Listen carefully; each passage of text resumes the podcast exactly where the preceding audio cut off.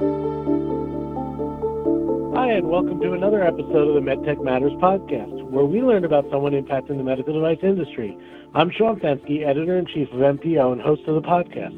Today we're speaking with M- Safran, CEO of RSIP Vision US. Moshe, thanks for joining us. How are you doing today? Doing great, Sean. Yeah, thank heavens. I'm feeling fine, and just uh, yeah, hope uh, that all of our listeners are feeling as well as they can these days. Pleasure to be here. Exactly. Great sentiment. Um, so let's get let's get right into the discussion uh, of uh, you know you and your company and what you're doing in the medical device space. So maybe you could just start by telling me what you know RSIP Vision is and what's your area of focus. Sure, Sean. So what we do is we create unique AI and computer vision solutions uh, that help make medical procedures more accurate and more efficient. So one example is uh, automating parts of planning and navigation for orthopedic surgeries using the patient imaging. Uh, we've done work in planning for uh, bronchoscopies, cardiology across the board. In terms of use cases, our main areas of focus are orthopedics and endoscopy.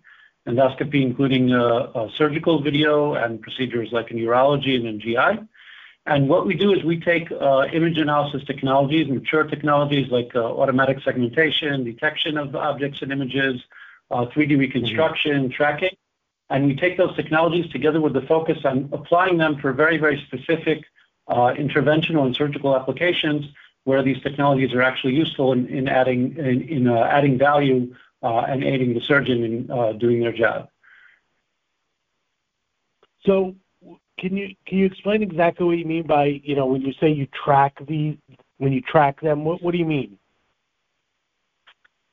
Sure. So uh, in uh, in you know the computer vision world, tracking means you have a, a video and you're uh, uh tracking some object. You're detecting where that object is uh, in the scene, and you're following it in the scene. So that that's a technology, right? Now, how is tracking useful in a medical use case?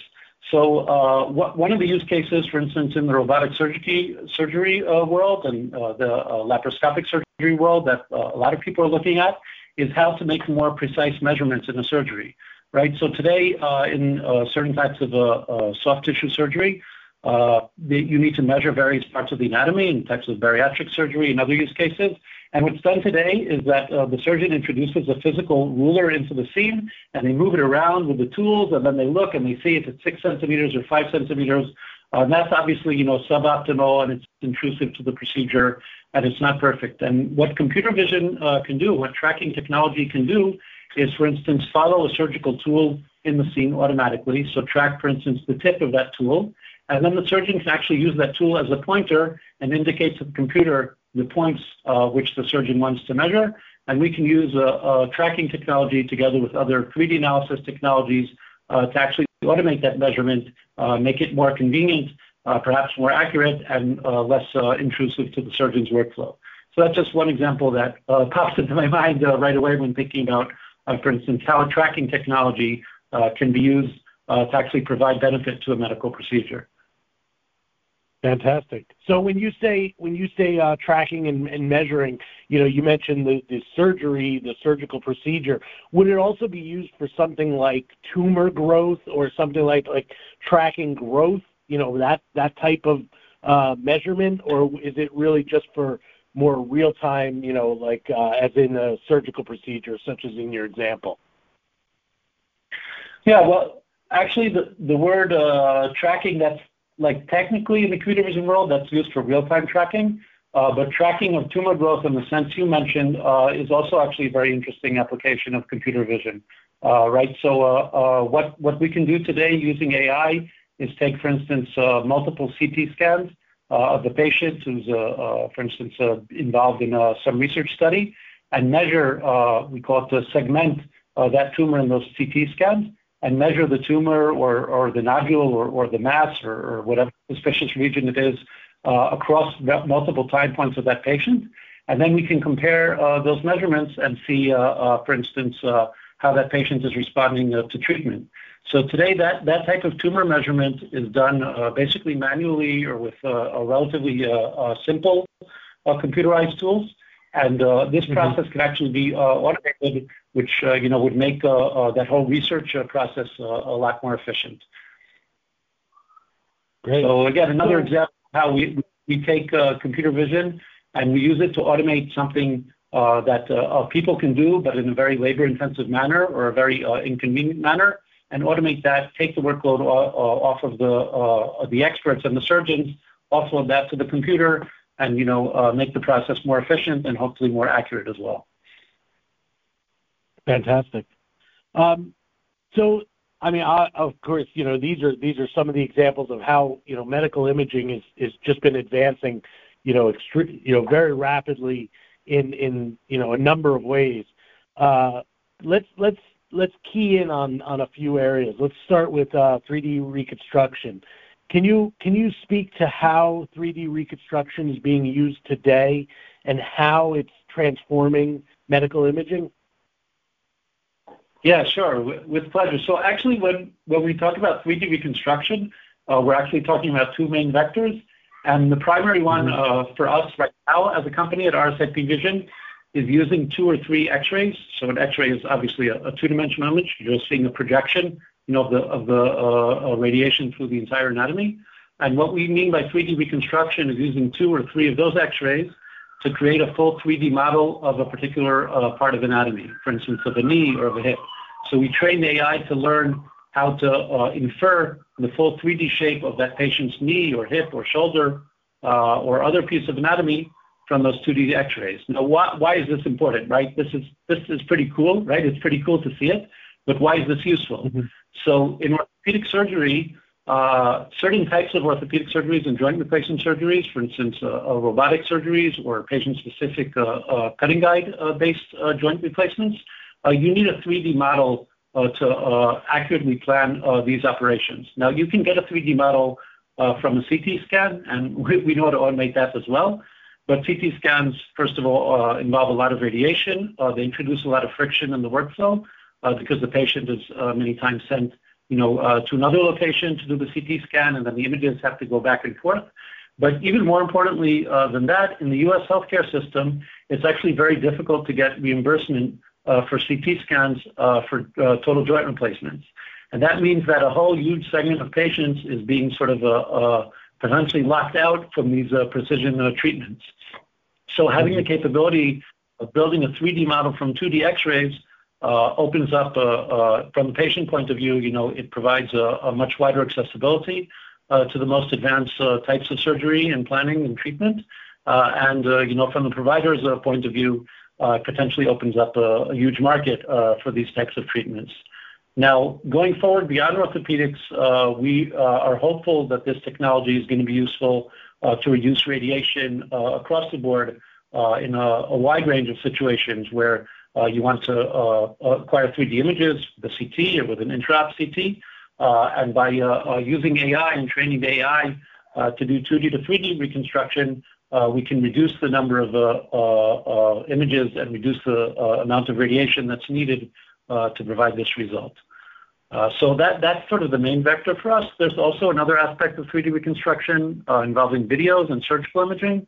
That tends to be more challenging because there's soft tissues and there's you know, lighting issues, et cetera. But a lot of people across the industry and across academia are attacking this problem Uh, because uh, uh, that can also provide a lot of benefit. So, I mean, that's fantastic applications. Is 3D reconstruction also being used actively or is it growing in the aesthetic, um, you know, surgical space where, you know, possibly, you know, giving an idea of what a post-surgical patient might look like? Mm-hmm.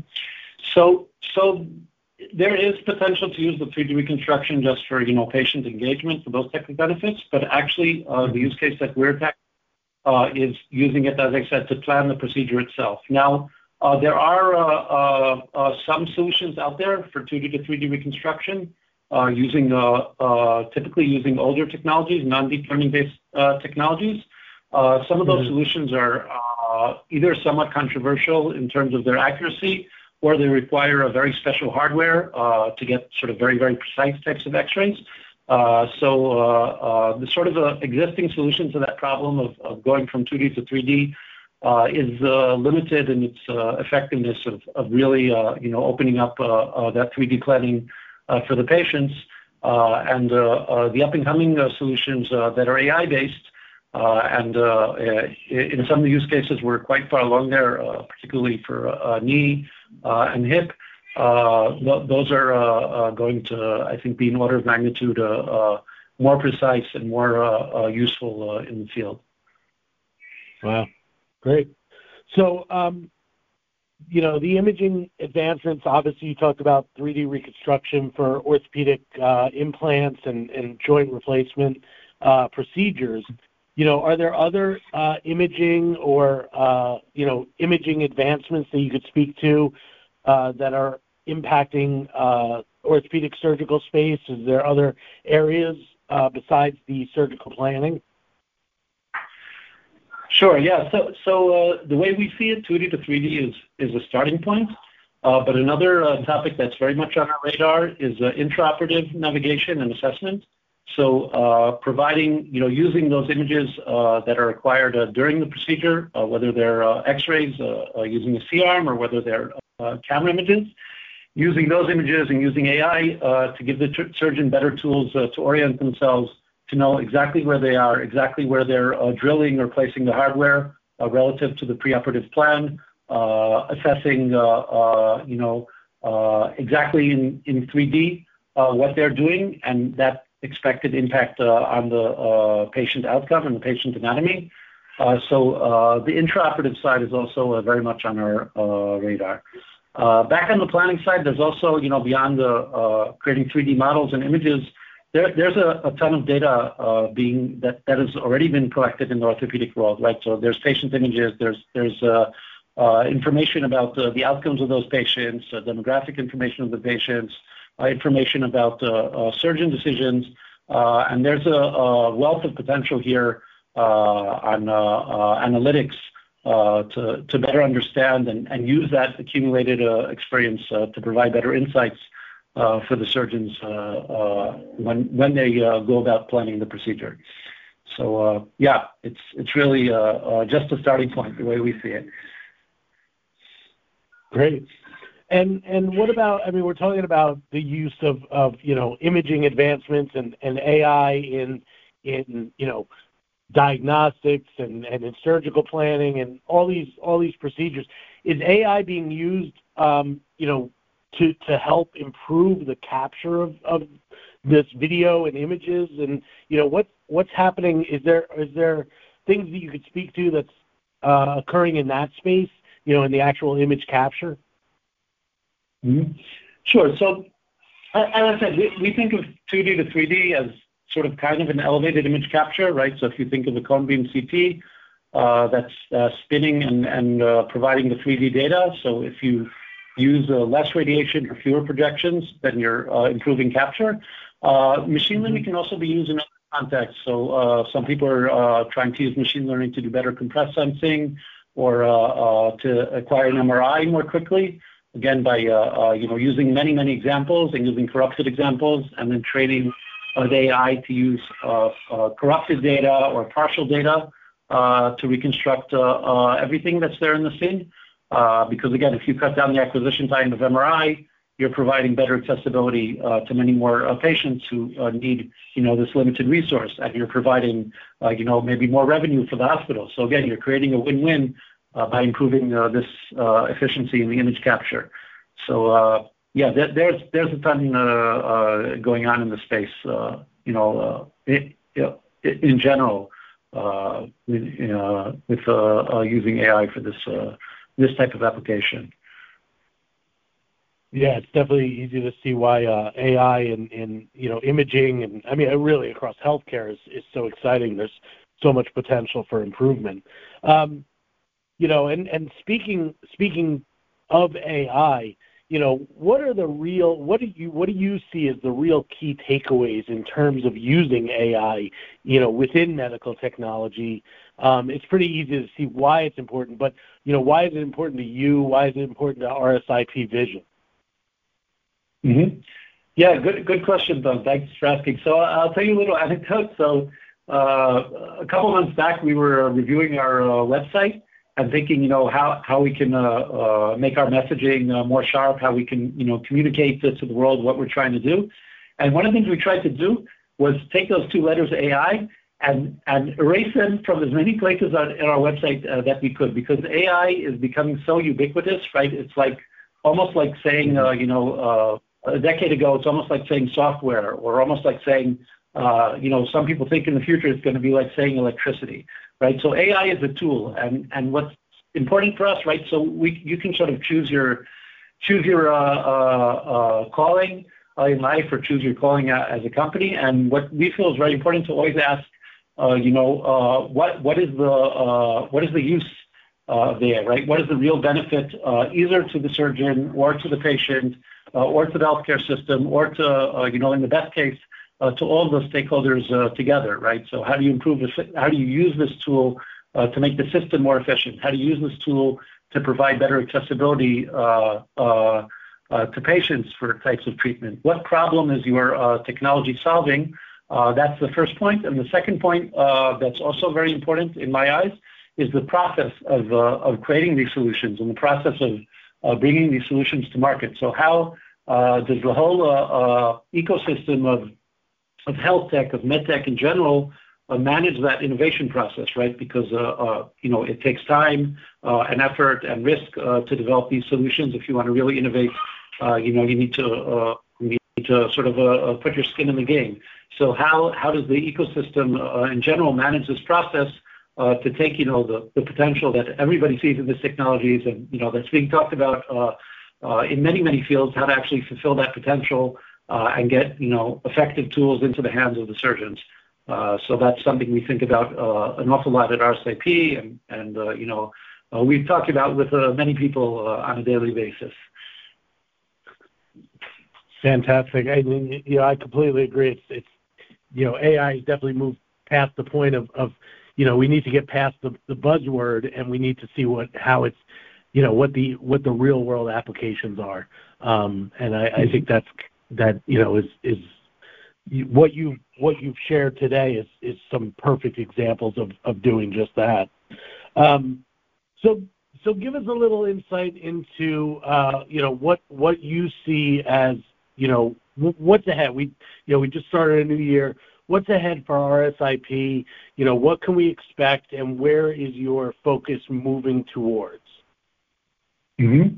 Thanks. Yeah. So uh, a few things. Uh, first of all, so we talked about you know elevated uh, surgical planning, uh, whether it's 2D to 3D, and there are other versions of that. Uh, and uh, so you know we also do CT-based planning and X-ray based planning, etc.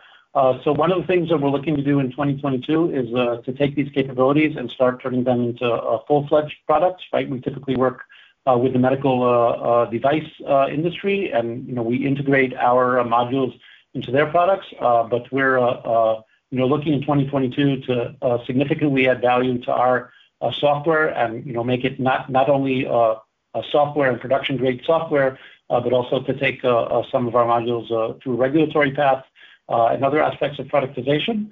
So That's one aspect of sort of building on the existing capabilities and really hardening them and adding the whole sort of wrapper around those. Uh, on the product side. Uh, another mm-hmm. uh, uh area very much on our radar is the intraop space. So as I said, right, so 2D to 3D is uh, uh, commonly about planning, but we're very much looking at intraoperative and intraprocedural navigation in a few different contexts. So hopefully you can expect some interesting developments on that front in the coming year as well. And yeah, hopefully I'll be able to tell you more, you know, going forward. Uh, uh, beyond uh, those details that I just provided now.